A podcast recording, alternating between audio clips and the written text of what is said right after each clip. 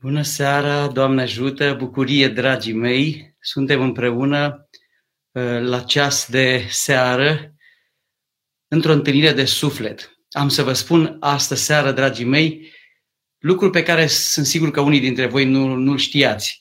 Și pentru că suntem la începutul transmisiunii noastre, vă rog să-mi permiteți să mai facem câteva aranjamente tehnice și să mai așezăm puțin lucrurile în sensul că ar trebui să ne mai așezăm puțin uh, uh, camera, îmi cer scuze pentru asta, și într-o secundă o să începem efectiv, uh, imediat să vorbim și să facem sigur întâi o rugăciune, după cum dumneavoastră v-ați obișnuit, facem întâi o rugăciune și apoi o să intrăm împreună în discuțiile efective.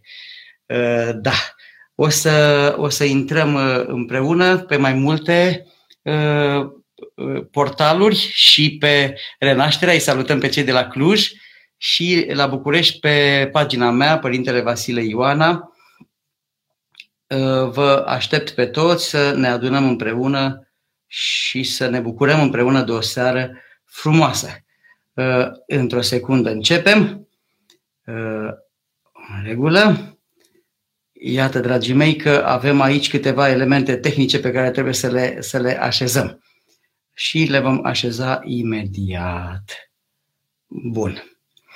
Dragii mei, haideți să începem printr-o rugăciune în primul rând și rugăciunea va fi aceea care ne va lumina sufletele.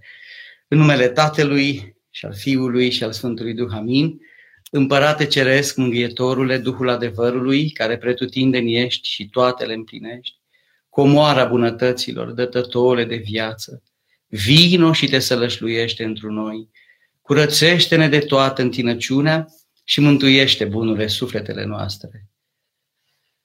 Să ne lumineze Dumnezeu mințile, să ne lumineze Dumnezeu inimile și să avem o seară binecuvântată, plină de har și de bucurie duhovnicească.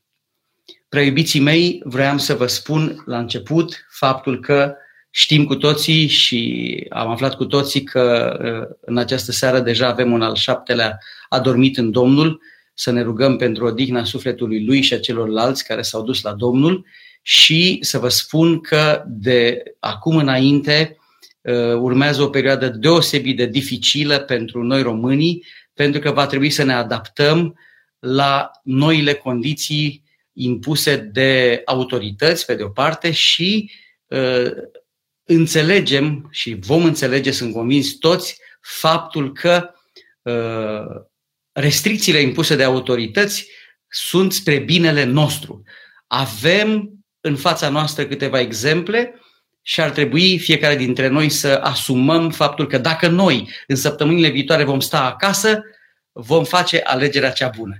Dar vreau să vă spun ceva ce probabil că nu știați, dragii mei, și să vă citesc ceva uh, ce sigur vă va interesa. Vreau să știți că pregătindu-mă pentru întâlnirea cu voi, dragii mei, am găsit în viața Sfântului Grigorie Dascălul, mitropolitul Munteniei, ale cărui sfinte moaște se găsesc la Mănăstirea Călderușan și străjuiesc acolo. Am găsit în viața Sfântului Grigorie, mare sfânt, mare mitropolit al țării românești, cel care a sfințit și biserica unde slujesc eu astăzi. În 1827, în al preasfinția sa, Sfântul uh, Grigorie Dascălu a sfințit Biserica Sfântului Nicolae dintr-o zi, în urma unor restaurări și reparații uh, făcute bisericii. Uh, deci Sfântul, în perioada în care el a condus Biserica Ortodoxă Română și ca mitropolit al Munteniei a ajutat enorm de mult pe românii ortodoxi, Iată ce găsesc în viața Sfântului Grigorie Dascăl. A fost atunci o holeră, dragii mei, cumplită, o pandemie, cum este cea de astăzi.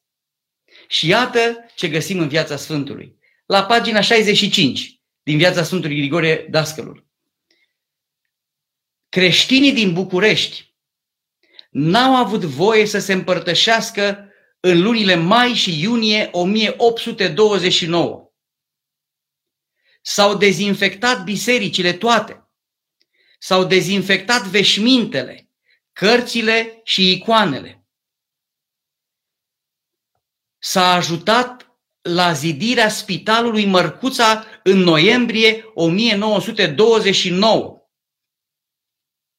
Iar în bisericile Radu Vodă, Mihai Vodă și Șerban Vodă, ce erau cuprinse de spitale, nu putea să intre niciun creștin, ci numai preoții, săvârșind Sfintele Slujbe. Găsim aceasta în Biserica Ortodoxă Română, în despre efectele holerei în București, vezi în anexă, în documente ale Academiei Române.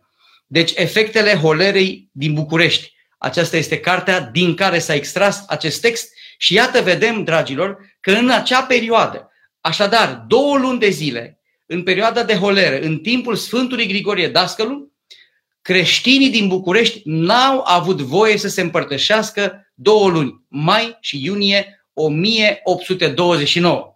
Mai sus de București, în Focșani, frumosul Focșani, care străjuiește lângă Milcov.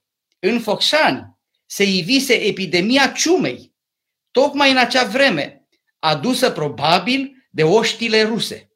Guvernatorul general din Odessa, printr-un ordin, în 7 ianuarie 1829, a dispus ca anumite măsuri sanitare să se ia în Focșani și în alte părți pentru combaterea epidemiei. De aceea, toate aceste măsuri au fost impuse pentru ca lipicioasa boală să dispară.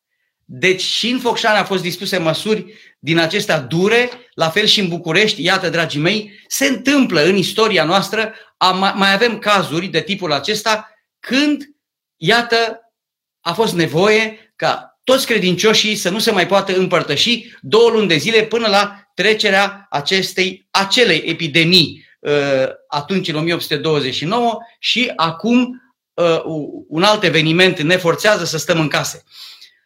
Ce vreau să vă spun legat, legat de astăzi, de ce se întâmplă în, în uh, prezent? Vreau să vă spun că situația se înrăutățește și că vă îndemn din toată inima mea, stați acasă. Dacă până acum am mai avut situații în care uh, am mai putut să mai ieșim, să mai ieșim într-un parc sau cineva și-a permis să facă asta, uh, cred că ar trebui fiecare dintre noi acum să asumăm acest adevăr deosebit de important. Și, acum, și anume că recomandarea autorităților trebuie luată în serios și trebuie luată în seamă și e bine și vă rog frumos să stați acasă. Nu ne mai vedem la biserică. De ce? Pentru că buna și frumoasa noastră mamă biserica este un spațiu al iubirii, dragii mei. Biserica este un loc al atingerii, al îmbrățișării, al bucuriei și de când intră în biserică omul nu doar că sărută icoana și se roagă, își îmbrățișează vecinul de aproape din dreapta sau din stânga, își atinge anafura, atinge uh, locul unde ia, de unde ia anafură, se salută cu cei dragi. Toată biserica este un loc al atingerii, al dragostei, al iubirii. Și pentru că atingerea acum este periculoasă pentru un timp, pentru această rațiune vă îndemn să stați acasă și să nu veniți deloc la biserică. Pentru că ne apropiem unii de alții și deja de astăzi, dragii mei, avem următoarea situație.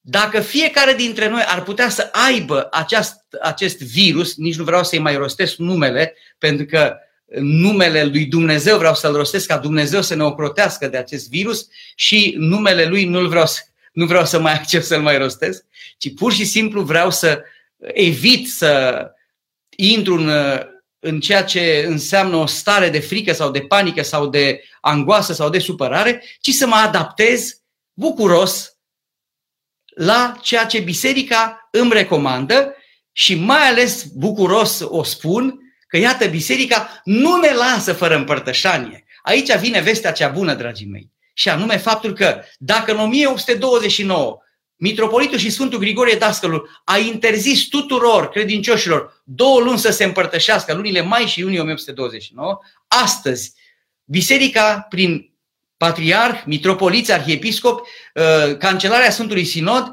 ne face câteva recomandări deosebit de importante de care va trebui să ținem cont mai ales noi preoții. Și iată, dragii mei, în legătură cu aceste recomandări, vă citesc câteva și haideți să le parcurgem împreună, să le înțelegem împreună mai bine, dragii mei.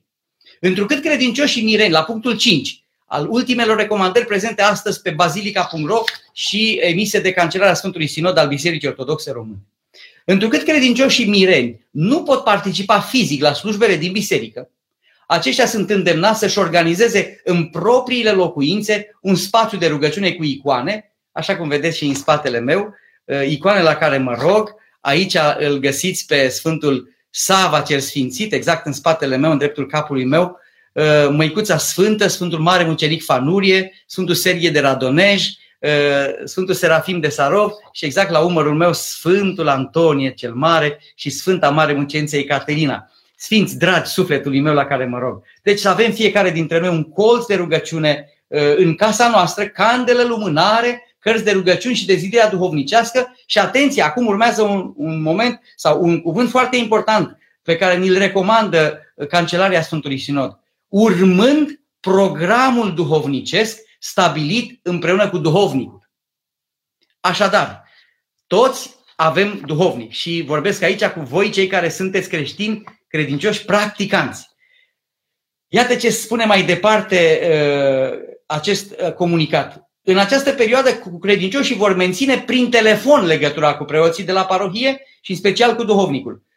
Așadar, ținem prin telefon legătura cu duhovnicul ca în această perioadă duhovnicul să ne dea îndrumări duhovnicești, program duhovnicesc. Și eu vă spun că am creat un grup de WhatsApp cu o parte a parohienilor mei, cu cei mai apropiați de biserică, fiecare dintre noi preoții, avem așa un nucleu, un nucleu de oameni minunați, iubitori care trăiesc viața noastră și noi trăim cu, cu ei împreună în dragoste și în, uni, în unire. Avem fiecare dintre noi un grup de femei credincioase, uh, mironosițele bisericii. Avem fiecare la parohie bărbați de onoare care formează comitetele parohiale și Consiliul Parohial. Avem fiecare dintre noi oameni apropiați care ne iubesc și care nu, uh, nu ne sunt doar apropiați, ci ne sunt sprijin, noi îi sprijinim pe ei duhovnicește, ei ne sprijină pe noi duhovnicește, unii pe alții. Există o comuniune de iubire între noi preoții și voi, dragii mei. De aceea, iată că recomandarea Patriarhiei este ca voi credincioși să cereți un program duhovnicesc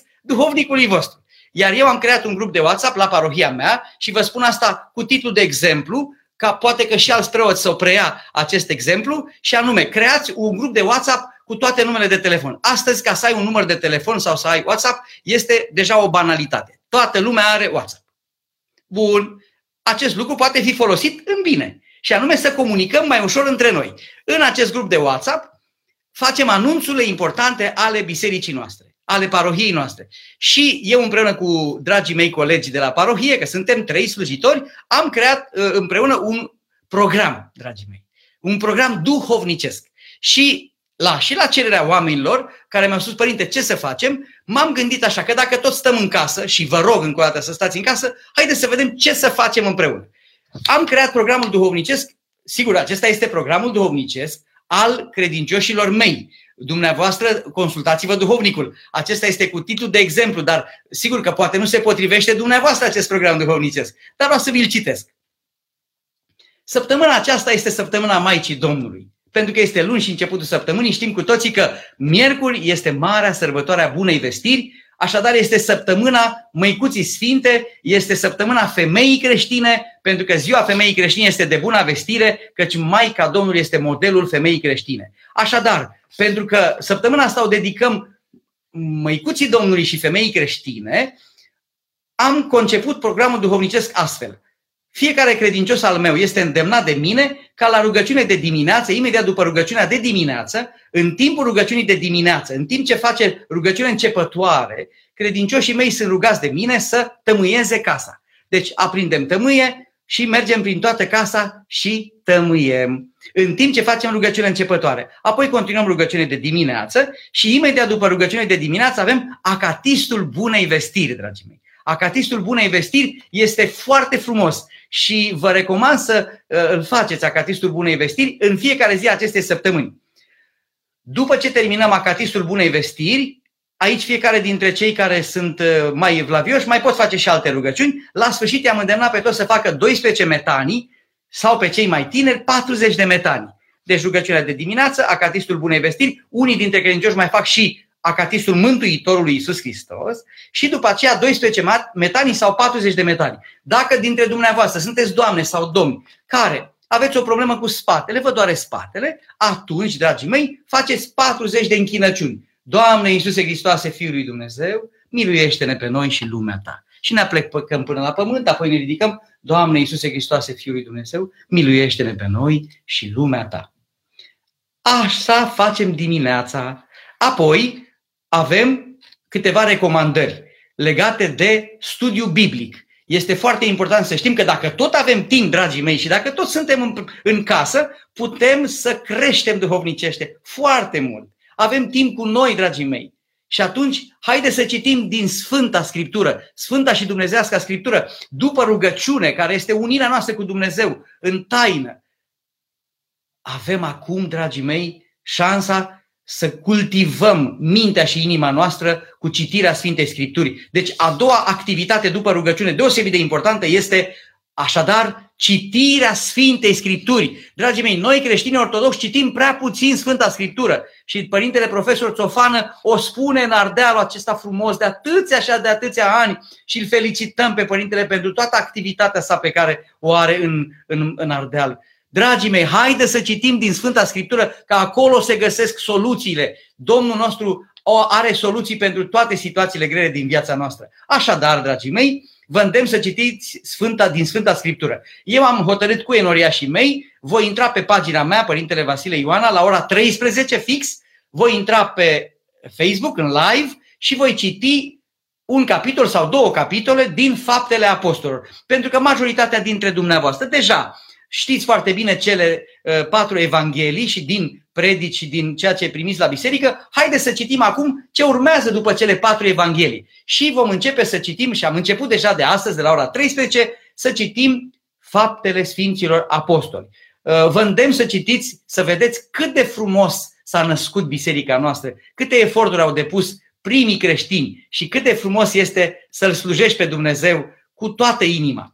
Uh, după aceea, după ora 13 până la ora 14 citim, 13.30, 14 și apoi uh, în perioada următoare uh, am recomandat credincioșilor un program liber în care să aibă activități plăcute, să asculte o muzică, să facă puțină mișcare în prejurul blocului sau în prejurul casei, să facă puțină mișcare fizică, să se odihnească la prânz. De când am mai putut noi să dormim la prânz pentru că eram prea ocupați? Ei, uite, acum putem.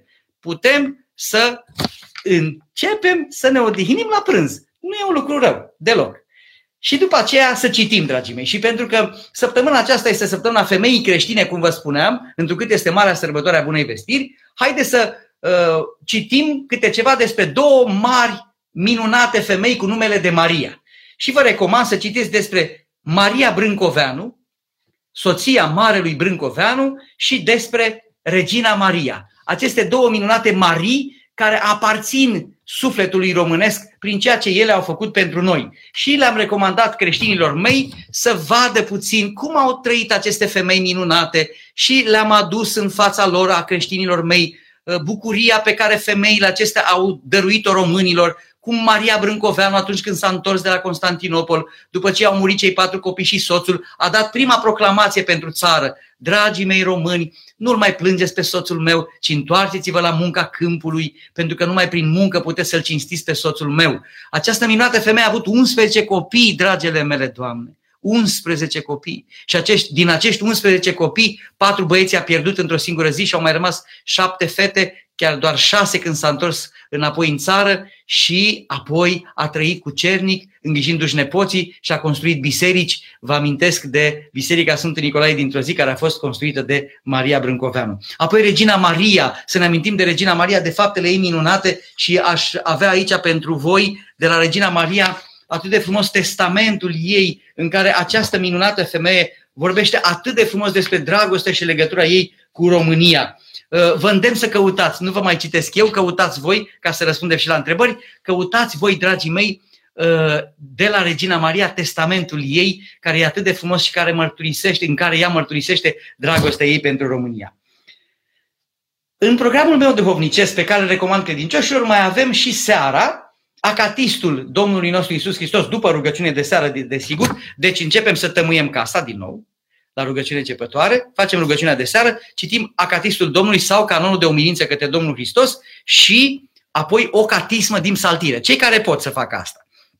Iar în toată această perioadă, dragii mei, cu excepția zilei de miercuri, în care avem dezlegare la pește, da? Uh, vă îndemn să țineți post negru dacă puteți.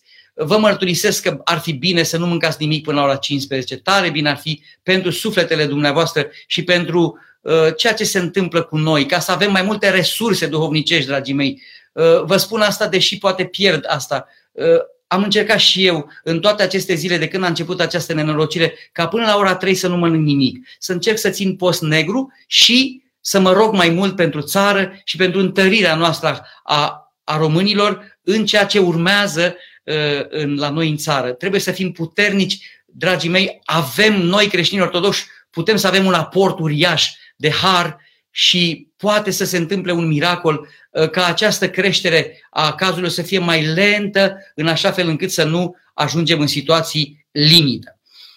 Uh, acum, haideți să vă spun, să vă răspund la întrebări. V-am spus câte ceva din programul duhovnicesc pe care l-am recomandat uh, credincioșilor și vreau să vă mai spun că în, la punctul 8, la recomandările Patriarhiei, mai avem iarăși ceva deosebit de important, spovedania și împărtășirea credincioșilor se va face de către preot la domiciliu, dragii mei. Așadar, când vreți să vă spovediți și să vă împărtășiți, chemați preotul acasă. Nu mai facem niciun fel de ritual cu public sau cu voi credincioși în biserică, din rațiuni de uh, igienă, pentru ca să nu se întâmple cumva ca prin atingerea noastră să se întâmple ceva. Și este deosebit de important să știți că uh, iată că în recomandări sunt niște lucruri deosebit de importante despre care voi credincioși ar trebui să știți. La intrarea în locuința credincioșilor, preotul se uh, va utiliza încălțăminte de unică folosință, acele punguțe în care punem încălțările, uh, mască sanitară, deci ne punem mască și se va spăla pe mâini cu apă și săpun și cu dezinfectant. Va folosi doar o carte de cult și epitrahil, trusa liturgică pentru cei bolnavi, obiecte care vor fi atât anterior cât și ulterior dezinfectate. Așadar, dragii mei, ca să înțelegem că prin atingere se poate transmite uh, acest virus, e bine să luăm în serios aceste recomandări, foarte în serios. Aici este un lucru extrem de important, dragii mei. Uh, vreau să știți că uh, e limpede și știm cu toții și credem și mărturisim că în potir și uh, acolo, în adâncul inimii noastre, credem din toată inima că în potir este trupul, însuși trupul și scumpul sânge al Domnului nostru, care este vindecare, dragii mei. Și cei care au spus ieri la programele de știri, arătând cum credincioșii din curtea mitropoliei de la Cluj se împărtășeau, atât de frumoasă scena pentru mine ca preot, minunată să văd cum credincioșii tineri primeau trupul și sângele Domnului cu toată dragostea lor și cu toată inima lor. Atunci când aceștia spuneau că oamenii iau vin și pâine, cred că ei sunt bolnavi, de fapt.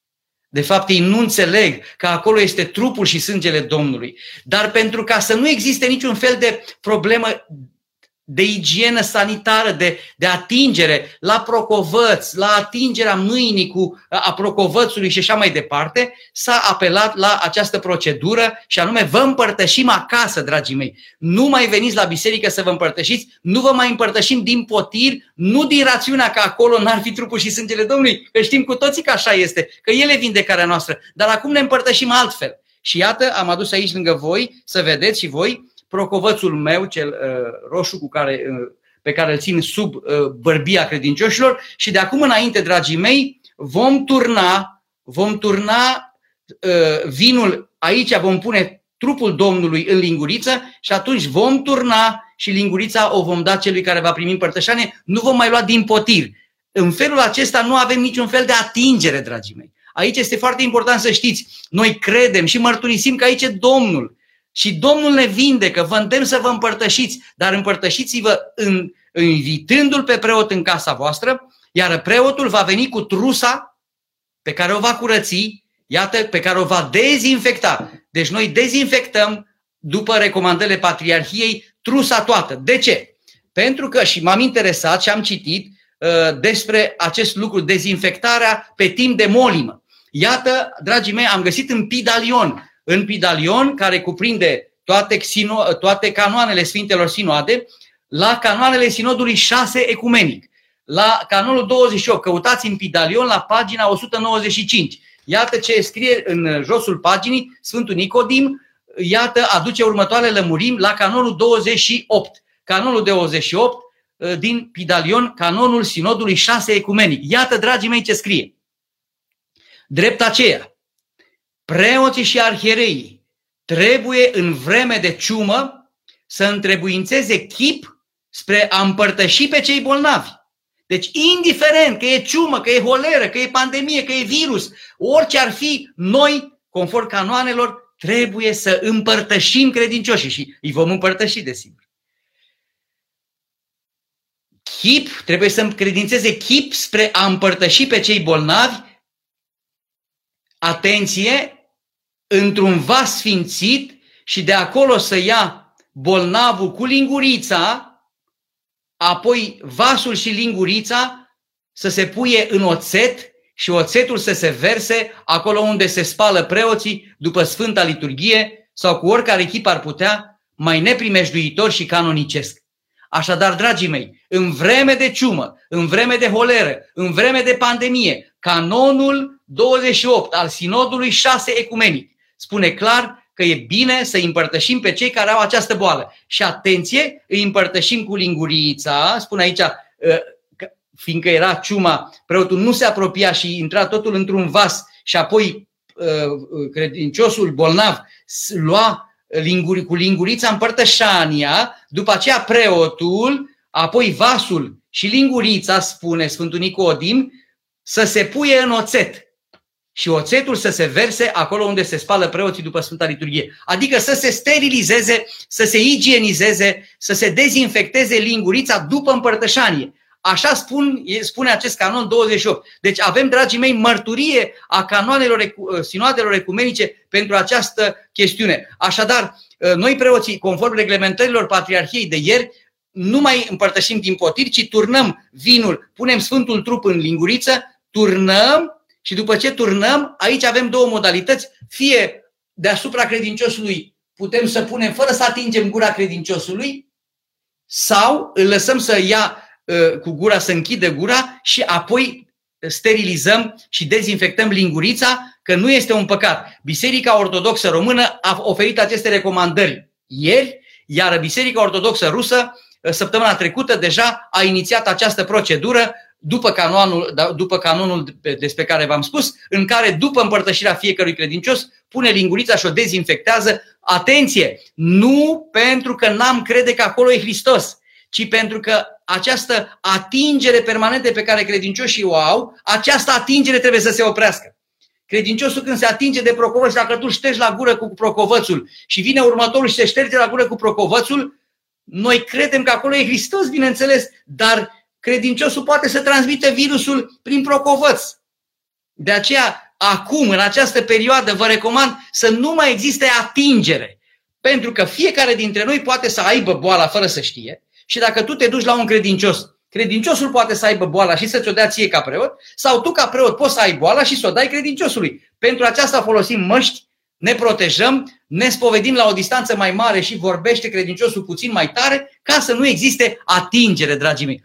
Așa a gândit biserica și ierarhii ei să ne protejeze, în primul rând, de gurile rele, de oamenii răi, care abia așteaptă să lovească biserica. Noi ar trebui să fim primii, dragii mei, care să încurajăm igiena și neatingerea în această perioadă. Vă rog foarte mult să asumați acest adevăr ca, un, ca, ca o realitate pe care, prin care toți trecem, dragii mei vă e dor să vă spovediți, să vă împărtășiți, sunați-vă duhovnicul și vă va programa. Eu am primit astăzi, am, am sigur câteva peste 2000 de oameni pe care îi spovedesc și acum am primit câteva zeci de telefoane, i-am programat frumos, mă duc la ei, îmi fac documentul cu care să circul în oraș, ajung la ei acasă, e și o bucurie că e o vizită pastorală, am cu ei convorbiri duhovnicești, îi spovedesc, îi împărtășesc așa cum v-am arătat și e bucurie, dragilor. Bucurie este pentru că suntem biserica, suntem noi. Noi suntem biserica lui Hristos. Așa, acestea sunt lucrurile pe care am vrut să vi le spun până acum. Avem jumătate de oră de când am început. A doua jumătate de oră o dedic răspunsurilor, întrebărilor dumneavoastră. Ia să vedem ce ne întreabă ă, frații care au intrat cu noi. Părinte, am o întrebare. Muncesc într-o fabrică de producție, igiena este puțin scăzută, se ia doar dimineața febra, în rest nimic. Cum procedez? Dragul meu, astăzi am răspuns la câteva telefoane ale unor oameni care nu puteau să țină igiena aceasta. Și mi-au cerut binecuvântarea să se ducă la șef să se retragă de acolo pentru un timp. Și le-am dat binecuvântarea. Deci dacă, dacă tu simți că poți transmite sau prin tine se poate transmite acest virus, nu te mai duce sau, sau vorbește cu șeful tău să aibă uh, metode de igienă mai uh, serioase. Adică se poate ca orice angajator să aibă mai multă grijă ca să existe reguli de igienă. Este esențial. În săptămânile următoare poate să explodeze acest virus sau nu. De noi depinde foarte mult. Dacă stăm în casă, dar dacă, iată, tu trebuie să lucrezi într-o fabrică de producție, ai grijă ca igiena să nu fie puțin scăzută, ci să fie foarte bună. La, la jumătate de oră te, te duci și te speli pe mâini, încerci să te protejezi de a te întâlni cu ceilalți, de, de a atinge, de a atinge la metal și așa mai departe. Ai grijă de sănătatea ta. Recomandarea mea este să pui sănătatea în această perioadă pe locul întâi. Că dacă două luni vei sta acasă și vei fi salvat, nu moare nimeni. Ai cu două luni mai puțin bani, să zicem. Dar vei scăpa. Pandemia asta, eu, eu vă spun, dacă am citit și aici în viața Sfântului Grigorie, că în 1829, mai și iunie, credincioșii nu au avut voie să se împărtășească. Iată, înțelegem din asta că în două luni o treabă de tipul ăsta se poate termina. Dar, și sigur, sunt și specialiști care spun asta, uh, domnul profesor Afila a spus-o clar. Atunci când va veni căldura, virusul ăsta nu va mai putea să se dezvolte sau să se răspândească așa de mult. Și aștept și eu căldura ca și dumneavoastră și ne rugăm la Dumnezeu să vină căldura odată, slavă lui Dumnezeu că a plouat, slavă lui Dumnezeu că a nins, că a mai spălat Dumnezeu prin harul său uh, țara noastră și ne este mai bine. Așadar, dragii mei, aveți grijă de sănătatea voastră mai presus de orice. O doamnă astăzi mi-a spus, părinte, lucrez la Spitalul Floreasca. Nu mai pot. Nu mai pot. Efect, mi-e frică, nu mai pot de frică. Am intrat în depresie, tremura și plângea și a spus îmi dați binecuvântarea să cer demisia de la uh, șeful meu și am spus, draga mea, vin la tine să te întăresc, te voi spovedi, te voi împărtăși și încearcă să rămâi acolo să slujești. Ai grijă multă de igiena ta și uh, du-te și muncește și lucrează. Am trimis-o să muncească și a spus, părinte, dar dacă totuși nu mai pot, dacă, draga mea, nu mai poți, renunți, te duci acasă și stai două, trei luni acasă. Sigur că nu trebuie să facă toată lumea asta, dar cei care au o fire mai slabă, aici fiecare individual uh, poate să hotărască asta. Nu putem să știm, nu putem să judecăm pe nimeni, nu știm cum sunt oamenii. Vă spun, sunt uh, supuși la niște presiuni imense cei din sistemul medical. Giacomo Sorrentino, Giacomo Sorrentino, ce nume frumos. Doamne ajută! Te salut, Giacomo Sorrentino. Sunt un italian vorbitor de limba română. Ciao! Am învățat limba română la biserică. Ce frumos, ce frumos, ce frumos. Am început să vă urmăresc de puțin timp. Ce sfaturi aveți pentru atunci când intrăm într-o stare de tristețe? Dragul meu, Dumnezeu ne-a creat din iubire și Dumnezeu ne iubește suntem fii iubiți al lui Dumnezeu și dacă trăim cu Dumnezeu în Hristos și în biserica cea vie despre care v-am vorbit până acum, trăim în bucurie. Așa spune Apostolul, bucurați-vă pururea, rugați-vă neîncetat. Deci dacă eu știu că sunt cu Hristos tot timpul, sunt cu Dumnezeu tot timpul, trăiesc în bucurie. Când vine o tristețe, trebuie să știu că în mintea mea vine un duh rău sau diavolul, încearcă să mă influențeze ca să intru în tristețe. Dacă, dacă prin minte diavolul te influențează prin gânduri negative, știți că avem 60 de mii până la 80 de mii de gânduri pe zi și din aceste 80% sunt negative. Iar lupta noastră este în primul rând cu gândurile noastre, cu gândurile noastre. Și dacă reușim să ne luptăm cu ele, vom birui și vom rămâne în bucurie. Deci tu, după cuvântul Sfântului Paisia Ghioritul, iată, dragul meu Giancomo Sorrentino, ar trebui să ai câteva resorturi mentale date de Sfântul Paisia Ghioritul. Și atunci Sfântul Paisia Ghioritul spune așa, o creștine, ia-ți o bază de date de gânduri bune și contrapune-le celor rele când ele vin la tine. Adică, dacă vine un gând de tristețe la tine, tu trebuie să spui gândului, lasă-mă în pace, nu te primesc. Nu te de aici, lasă-mă în pace. Eu sunt copilul lui Dumnezeu iubit. Vreau să sunt cu Dumnezeu, cu Măicuța Sfântă, mă gândesc la Sfinți, la Împărăția lui Dumnezeu, îi iubesc aproapele, mă rog lui Dumnezeu, lasă-mă în pace cu... Am darul sfânt al vieții, sunt un om sănătos. Făți un inventar, Giancomo, făți un inventar, că voi italienii sunteți niște optimiști.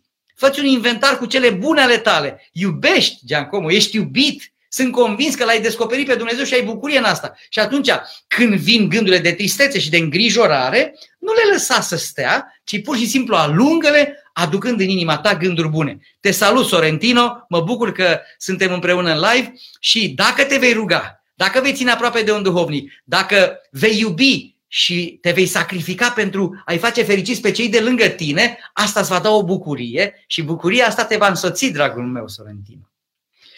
Ce se întâmplă cu creștinii care, fără voia lor, în urma decesului cauzat de acest virus, sunt incinerați? Vreau să știți că sper să nu se ajungă la asta. Uh, aici vă spun că noi suntem întotdeauna responsabili de alegerile noastre. Vom da seamă înaintea lui Dumnezeu de alegerile noastre. De aceea, la judecata de apoi, când ne întâlnim cu Domnul nostru, Domnul nostru ne va spune, mi-a fost foame și nu mi-ai dat să mănânc, mi-a fost sete și nu mi-ai dat să beau, am fost bolnav și nu m-ai căutat. Și atunci noi vom spune, când, Doamne? Când n-ai făcut acestor prea mici ai mei, mie nu mi-ai făcut sau mie mi-ai făcut. Așadar, noi suntem chemați la iubire și să, să facem alegeri de iubire. Dar dacă nu facem alegeri de tipul ăsta și facem alegeri egoiste, vom plăti înaintea lui Dumnezeu. Deci nu vom fi trași la răspundere de Dumnezeu decât de faptele pe care prin voința noastră le-am făcut. Dacă murim și se întâmplă ca în această pandemie să nu mai avem loc în pământ, dar nu cred că e cazul, uh, nu suntem noi responsabili dacă vom fi, Doamne ferește, incinerați de cine, ce, cine știe ce uh, sistem din ăsta care, vezi, Doamne, ne-ar ar face asta din, din răutate. Nu cred că este cazul, însă vreau să știi că dacă, Doamne ferește, cineva ar fi incinerat fără voința lui, el nu are niciun fel de vină și Dumnezeu nu îl trage la răspundere pentru asta. Să rămână părinte un sfat pentru un cuplu tânăr căsătorit care a ajuns să vorbească despre divorț. O, Doamne, dragii mei, tineri căsătoriți, dragii mei, iubiților, puneți pe masă la discuție adevărul. E bine să trăiți în adevăr. Eu vreau să vă spun că încerc să folosesc această perioadă și lucrez la o carte, șapte trepte spre fericire în cuplu și am identificat niște trepte ca să fim fericiți în cuplu și chiar uh, cearta la comunicare, la, la etapa comunicării, uh, am lucrat mai mult și am un capitolaș despre ceartă. Și acolo la ceartă îți spun câteva secrete ție celei care mai mai întrebat. În ceartă e bine să ai blândețe, să nu ridici tonul și să pui adevărul pe masă. Încearcă, încercați amândoi, dacă v-ați certat așa de tare, să, să, să vorbiți, în, să fiți în adevăr, dragilor. Încercați să, să spuneți lucrurilor pe nume și să fiecare dintre voi să-l înțeleagă pe celălalt, să înțeleagă neputințele celuilalt. Aici ține de înțelepciunea fiecare dintre voi. Dar vă îndemn, nu ridicați tonul, nu jigniți pe celălalt și nu vă revărsați tot răul vostru, pentru că acest rău al vostru, dragii mei, ar putea să fie irreversibil. Irreversibil. Jignirile dor, cuvintele urâte dor, și de aceea vă îndemn să nu faceți asta. Vă rog din suflet. Și aveți o șansă să vă împăcați. Șansa ca să mergeți la un duhovnic și la duhovnic să spuneți, Părinte, ne-am certat, dați-ne soluții. Și Părintele, cu dragostea Lui, vă va putea oferi soluții. Încercați să nu credeți că voi aveți soluțiile. Încercați să găsiți o persoană obiectivă. Nașii un prieten bun, un duhovnic, care să vă cunoască și să vă vadă ca și cuplu și să vă spună cinstiți unde greșiți fiecare. Și după ce știți unde greșiți fiecare, va fi totul ok. Dar să aveți disponibilitatea spre împăcare. Ține foarte mult de fiecare dintre voi și de disponibilitatea de a se lăsa pe sine spre binele cuplului. Să vă ajute Domnul. Părinte, ce facem de înviere dacă nu mai putem participa la Sfânta Liturghie? Era atât de frumos până acum. O, Doamne, vreau să știți, dragii mei, că Dumnezeu e în inima noastră, în sufletul nostru. Am crezut noi vreodată că vom vedea Biserica Sfântului Mormânt goală. Ați văzut imagini de la Piatra Ungerii de astăzi. Ați văzut imagini din Biserica Sfântului Mormânt gol, mormântul gol. Așadar, este o pandemie care a cuprins întreaga lume.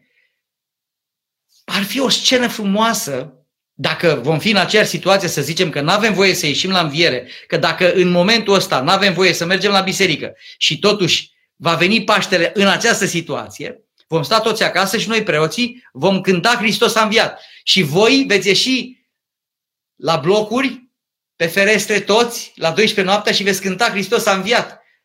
Va fi ceva foarte interesant. Dar dacă pandemia continuă și are vârf, atunci va trebui să ne supunem, să stăm în casă. Dar Hristos va învia inimile noastre. Vom asculta cu toții pentru că iată aceste mijloace de comunicare care până mai ieri erau ponegrite. Când am intrat și eu prima dată la ProTV, acum vreo 2 ani jos și m-am dus, vai părinte, apăreți la ProTV la o emisiune rău famată. Și eu zic, domnule, eu spun cuvântul lui Dumnezeu acolo oamenilor. Și acum ce bine este că vorbim oamenilor și ne urmăresc două milioane de oameni odată.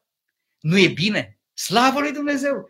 După aceea, cei de la ProTV mi-au făcut Facebook. N-am avut Facebook, nu mă pricep cu chestiile astea tehnice, n-am știut. Acum sunteți 200 de mii de oameni, 250 de mii de oameni care mă urmăriți. Mă urmăriți, ascultați cuvântul. Nu este bine că ascultăm cuvântul Domnului. Ho, ho, să facem noi cât ar trebui să, cât știm că, am, cât știm că ar trebui să facem. Uh, iată, WhatsApp, YouTube, acestea toate, live-urile pe care le vom da de la slujbe, toate acestea sunt bucurii pe care voi le puteți trăi în casele voastre. Bucurați-vă de asta, dragilor, și minimizați această uh, stare că, vai, nu mai putem intra în biserici.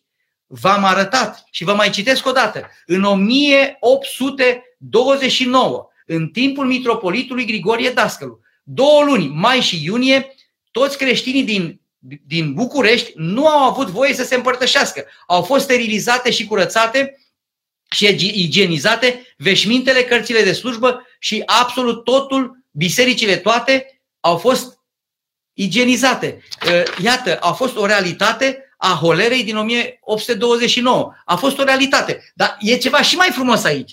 Ă, vă mai aduc un adevăr și mai frumos aici. Pentru că astăzi există foarte multe centre sociale și patriarhul nostru și mitropolitul vostru de la Iași au avut grijă ca centrele acestea sociale, centrele medicale ale bisericii să rămână deschise ca să-i ajutăm pe oameni mai departe. Dar iată ce frumos! În 1829, nu numai că s-au dezinfectat bisericile, veșmintele, cărțile, icoanele, toate. Oamenii n-au avut voie să se împărtășească două luni, au stat în case în mai și iunie. Dar mai e ceva bisericile au ajutat să fie făcut Spitalul Mărcuța în noiembrie 1829. S-a zidit din banii bisericii Spitalul Mărcuța. Și bisericile Radu Vodă, Mihai Vodă și Șerban Vodă au ajuns bolnițe și au fost acolo bolnavi, îngrijiți. Iată, biserica, dragii mei, este acolo unde sunt oamenii care au nevoie de ajutor. Așadar, asta este foarte important, dragii mei. Dăm slavă lui Dumnezeu, mai ales pentru faptul că în aceste timpuri noi ar trebui să scoatem din noi tot ce e bun. Și avem bunătate, românul e bun, românul e bun. Nu, eu ignor toate câteva așa, nu știu, mesaje din astea de ură, de răutate. Mă doare și mi-e milă de aceștia care spuneau ieri, vai de mine că oamenii mănâncă pâine și beau vin din potir în curtea mitropoliei din Cluj. Nu, dragii mei, ei nu mănâncă pâine și beau vin. Ei au luat trupul și sângele Domnului. Tineri, mulți, nu i-a obligat nimeni să vină, ei au venit să le ia pe Hristos și l-au luat pe Hristos. Și acum putem mai departe să-L luăm pe Hristos, îl vom lua pe Hristos, dar îl vom lua în căsuțele noastre, îl vom invita pe duhovnic, va veni și ne va da cu lingurița trupul Domnului, da? Nu va mai fi trupul Domnului din potir, dar va fi așa. Vei vărsa puțin Sfântul Sânge aici și te voi împărtăși, prea credincios, cu dragostea mea de preot, ți-l voi da pe Hristos ca și până acum. Deci tu, ca și creștin, nu pierzi nimic. Haide să nu punem uh, faptul ăsta că nu ajungem în biserici ca și ceva extrem de grav sau apocaliptic. Este o situație de pandemie pe o perioadă de timp, că e o lună, că două luni, că trei luni, stăm cu minți acasă. De aceea vă îndemn, în această perioadă imperios, stați acasă, fraților. Uh, aici sunt un pic supărat pe câțiva, să știți. Sunt câțiva dintre credincioșii pe care îi spovedeam și v-am spus că am câteva mii. Părinte, vreau să discut cu dumneavoastră neapărat. Veniți la biserică? prea iubita mea, ai 30 și ceva de ani, nu ne putem vedea la biserică. Spunem la telefon, nu, nu vreau să mă văd cu dumneavoastră. Nu ne putem vedea. De aceea vă îndemn pe voi, dragii mei credincioși, dacă v-ați spovedit deja la începutul postului, stați cu minți un timp. Așteptați și voi duhovnicul să vină acasă. Un duhovnic, vă dați seama cum poate să spovedească două, trei mii de oameni. E greu și pentru el. S-a înroșit telefonul ăsta toată ziua astăzi. Am dat sfaturi, am ajutat, am intrat cu ei în legătură, în dragoste. Dar gândiți-vă și la noi. Gândiți-vă și la faptul că și noi avem nevoie de sănătate ca să vi-l dăm pe Hristos. De aceea ținem aceste reguli date de Patriarhie cu sfințenie. Nu ne atingem. Și dacă ne vedem în casele voastre, nu ne atingem deloc. Și vă îndemn neapărat, nu ieșiți din case. Mai departe. Părinte, conform dispozițiilor, preotul poate veni acasă la toți credincioși și să-i spovedească și să-i împărtășească sau doar la oamenii bolnavi? Nu, nu, nu. Scrie aici foarte clar, la punctul 7, o secundă că vi-l citesc. Uh, spune aici că preotul, iată, în această perioadă, credincioșii obișnuiți, deci nu bolnavi, da? vor menține prin telefon legătura cu preoții de la parohie și în special cu duhovnicul. La solicitarea credincioșilor, a celor sănătoși, da? preotul se poate deplasa la domiciliul credincioșilor pentru, pentru ce motiv? Convorbiri duhovnicești, întărire, da? spovedanie și împărtășanie. Deci, atenție, aceste două sfinte taine, spovedania și împărtășania, se săvârșesc la domiciliul credincioșilor cu respectarea, atenție, normelor de protecție, inclusiv mască și mănuși sanitare. Deci dacă tu ești sănătoasă sau sănătos, sau crezi că ești, și îl inviți pe preotul, părinte, veniți, părintele vine. Dar atenție, nu îl primești pe preot dacă nu are mască și mănuși sanitare. Pentru ca să se protejeze și el și să te protejezi și tu. Și Părintele vine acasă la tine, te spovedește și te împărtășește și ți-am spus cum te împărtășește. Nu te mai împărtășește din potir, dar te împărtășește într-un mod în care să fii și tu liniștit, să fie și autoritățile liniștite și noi toți, pentru că noi în Biserica Ortodoxă încurajăm, în primul rând, igiena, igiena socială, suntem medici de suflete și iată că spitalele duhovnicești, bisericile, prin medicii ei, adică preoții, rămân deschise către cei care au cu adevărat nevoie. Doamne ajută, cum ar fi indicat să ne rugăm pentru cei care sunt vulnerabili în această perioadă, în special pentru rudele noastre expuse pandemiei? Dragii mei, poate că înainte n-aveați timp, erați prea ocupați. Am trăit, dragilor, ca o beție perioada asta în ultimii ani, așa. Adică eram prea ocupați, prea încrezuți, prea spre bani și putere, spre averi, spre păcate, consumul de pornografie a crescut la niște cote incredibile. Toate acestea erau păcate care se acumulau și se acumulau. Acum, iată că acest virus ne-a adus în case. Să stăm în case. Și acum putem să scoatem cei mai buni din noi. Sună-ți rudele, sună-ți verișoare, sună-i pe cei pe care nu ai mai sunat de hăt.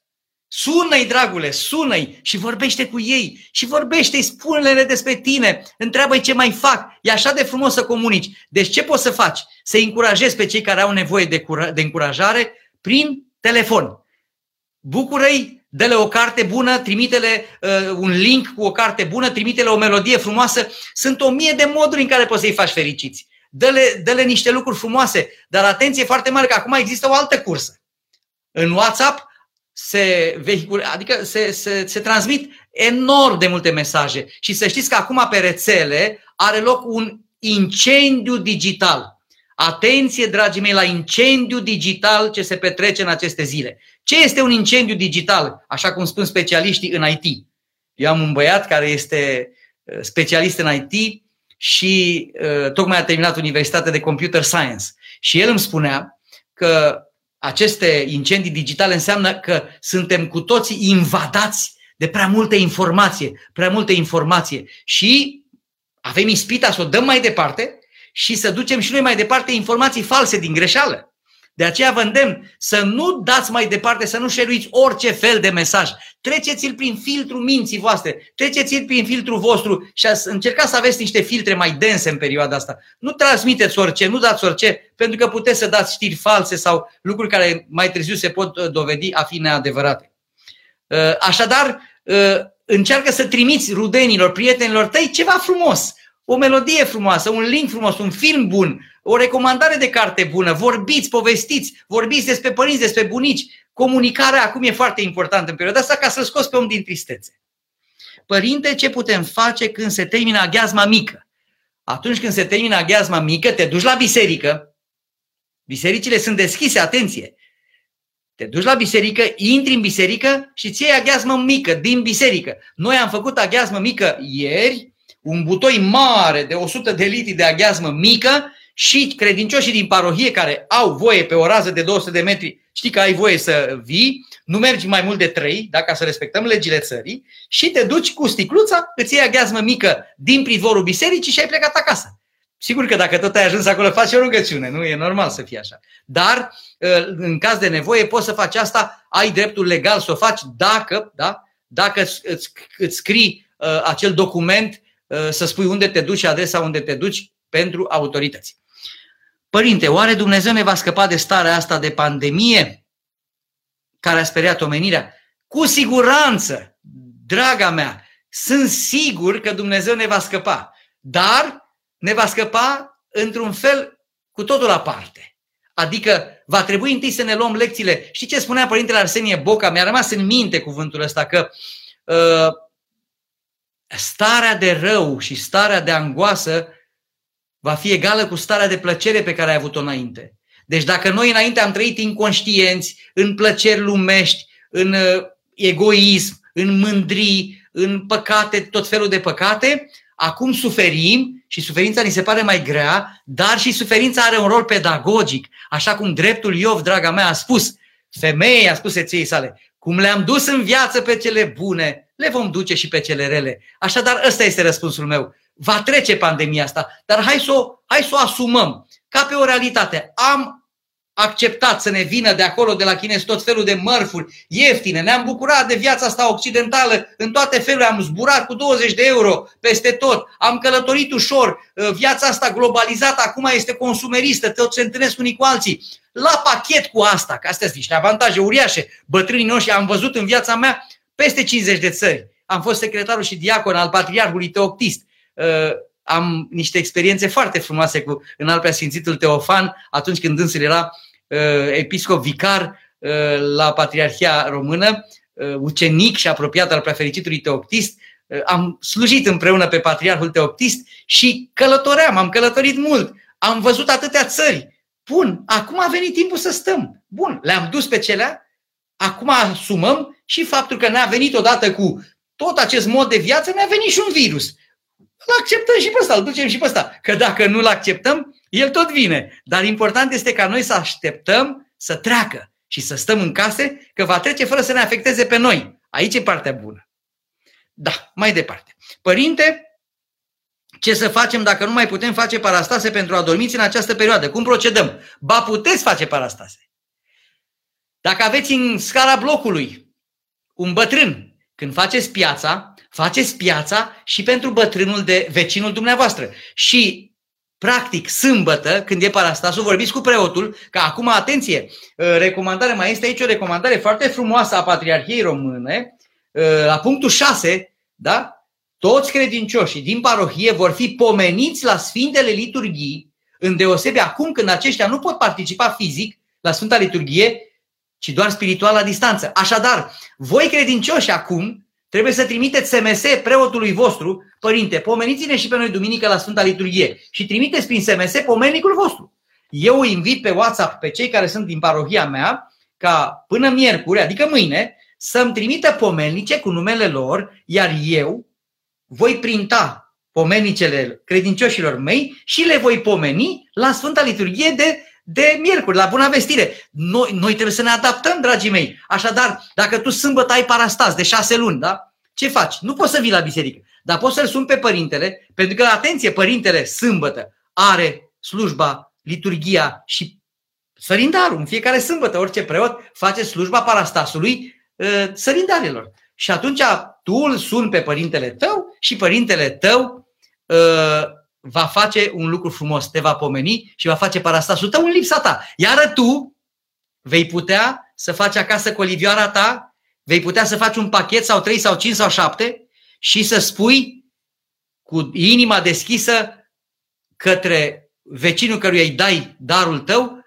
vecine, pentru sufletul celui pe care tu îl pomenești. Deci aici depinde foarte mult de dragostea ta. Dă de pomană unui bătrân care are nevoie de alimente și dă-le ca pomană pentru cel adormit. Și ai făcut parastasul. Deci se pot face și parastasele, draga mea. Sunt în Italia, aș vrea să pot să mă spovedesc aici, dar sunt toate bisericile închise. Ce fac, părinte? Sunt bisericile închise, dar preoții din Italia, draga mea, preoții din Italia, românii din Italia sunt atât de, de dedicați vouă românilor din Italia. Caută pe părintele din Italia, sună-l și părintele va găsi o soluție pentru asta. Vei vorbi la telefon cu dânsul să-ți descarci sufletul. Și dacă nu va putea veni la tine, vorbește cu el prin telefon, descarcă-ți inima prin telefon și vorbește și descarcă-ți inima prin telefon și dacă doar asta este posibil, faci doar asta, te rogi mai mult și fă po- canonul de pocăință către Domnul Hristos. În fiecare seară roagă-te mult că va trece și aceasta, și în Italia va trece.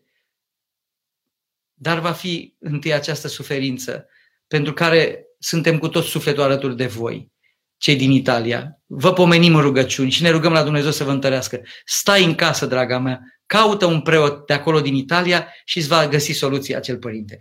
Părinte, cum scăpăm noi de starea de tristețe din pricina statului în casă? Ce facem cu copiii? E, ce să facem cu copiii? Ne jucăm cu ei.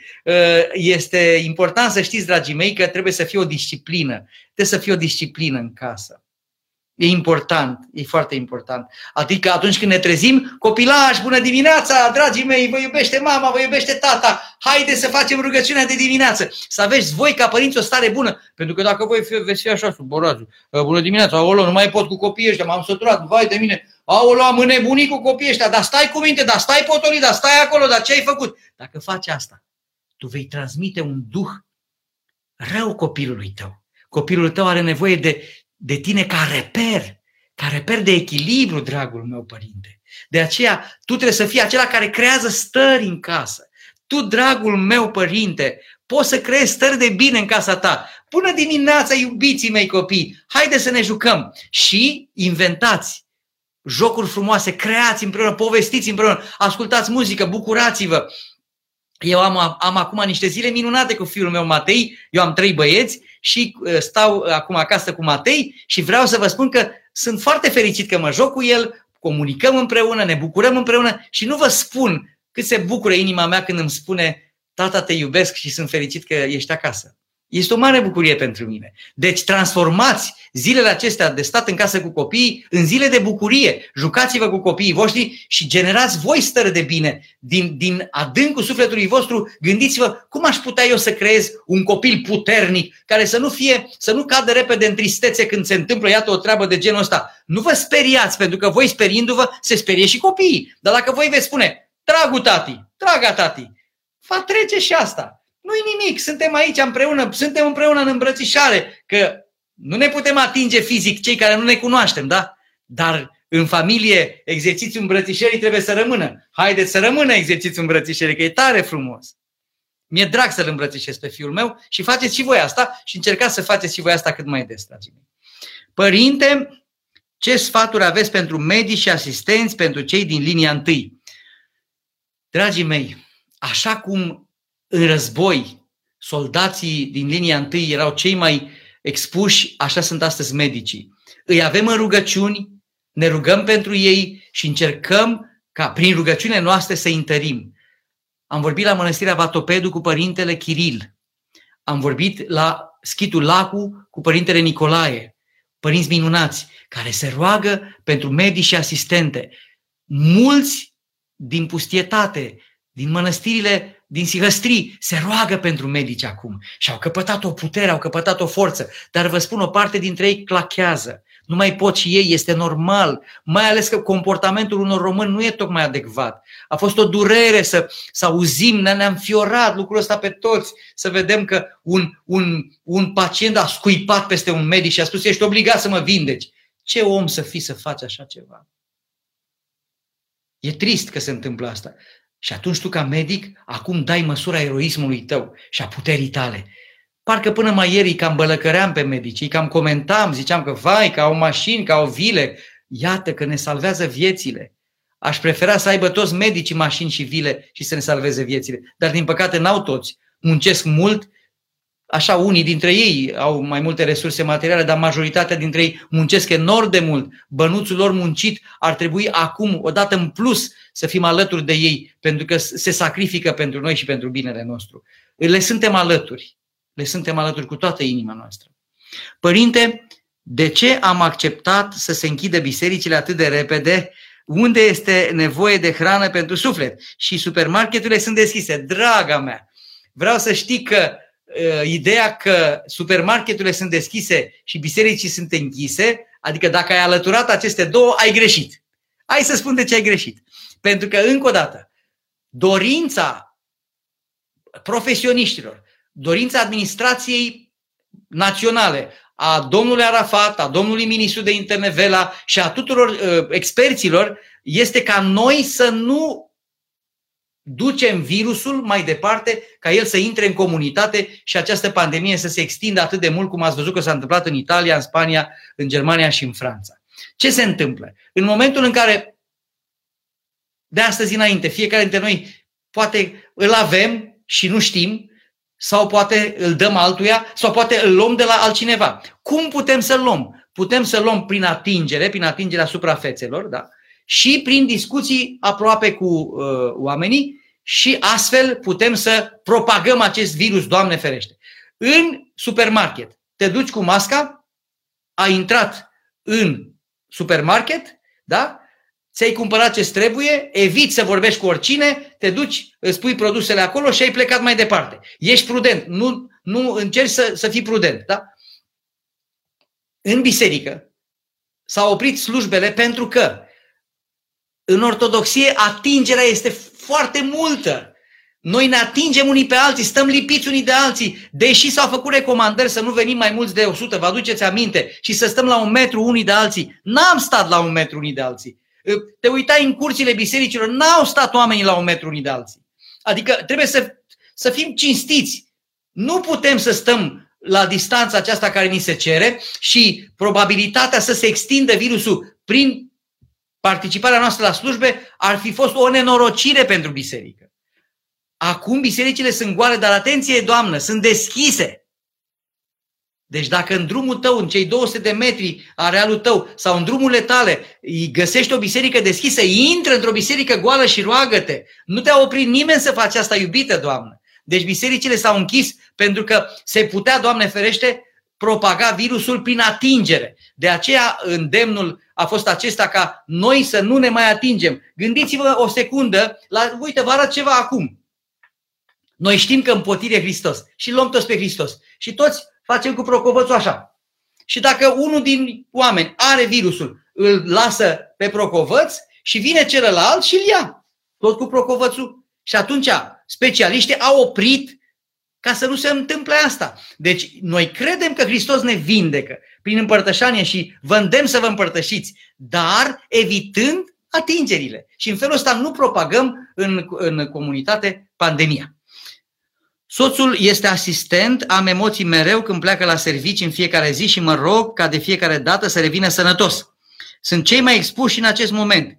Doamne, de putere, ce putere dați cadrelor medicale? Uh, draga mea doamnă, vreau să știi că soțul tău se simte iubit de tine în perioada asta și mai iubit, că tu ai grijă de el și că te rogi pentru el. Contează enorm de mult starea de spirit a asistentului, a soțului tău, a bărbatului tău. Dacă tu îl iubești și arăți dragostea și îmbrățișarea ta și spui, dragul meu, te iubesc, îți dau, îți dau toată inima mea, putere, uite cât ești tu acolo, uh, eu mă voi ruga pentru tine, uite, îți dau un exemplu din viața mea.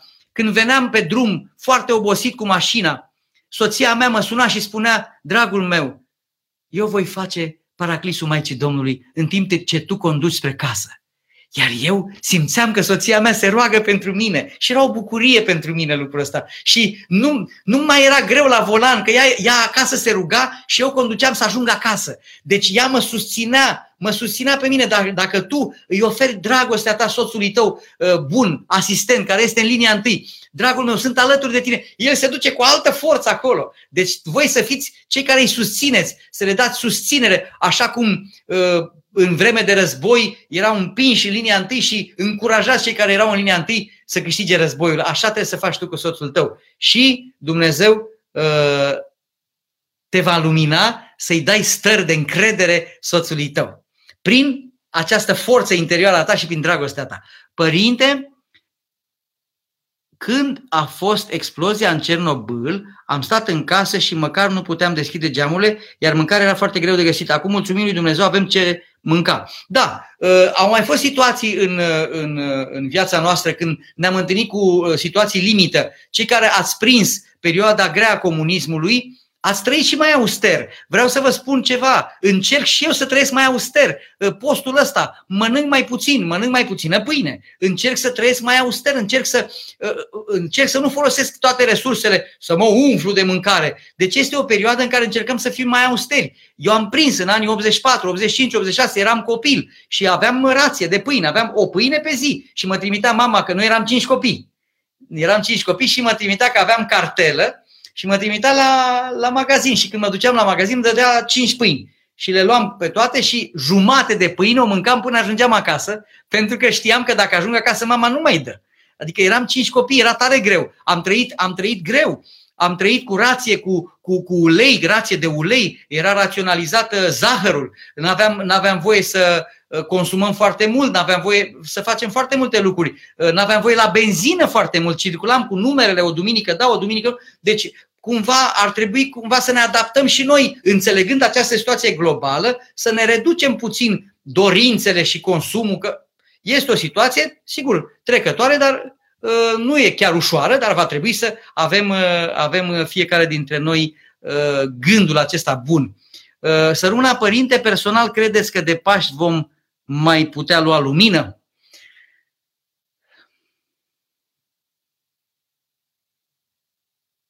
Nu cred că vom putea lua lumină de Paști. Dar cred că noi preoții vom veni în casele voastre și vă vom da lumină.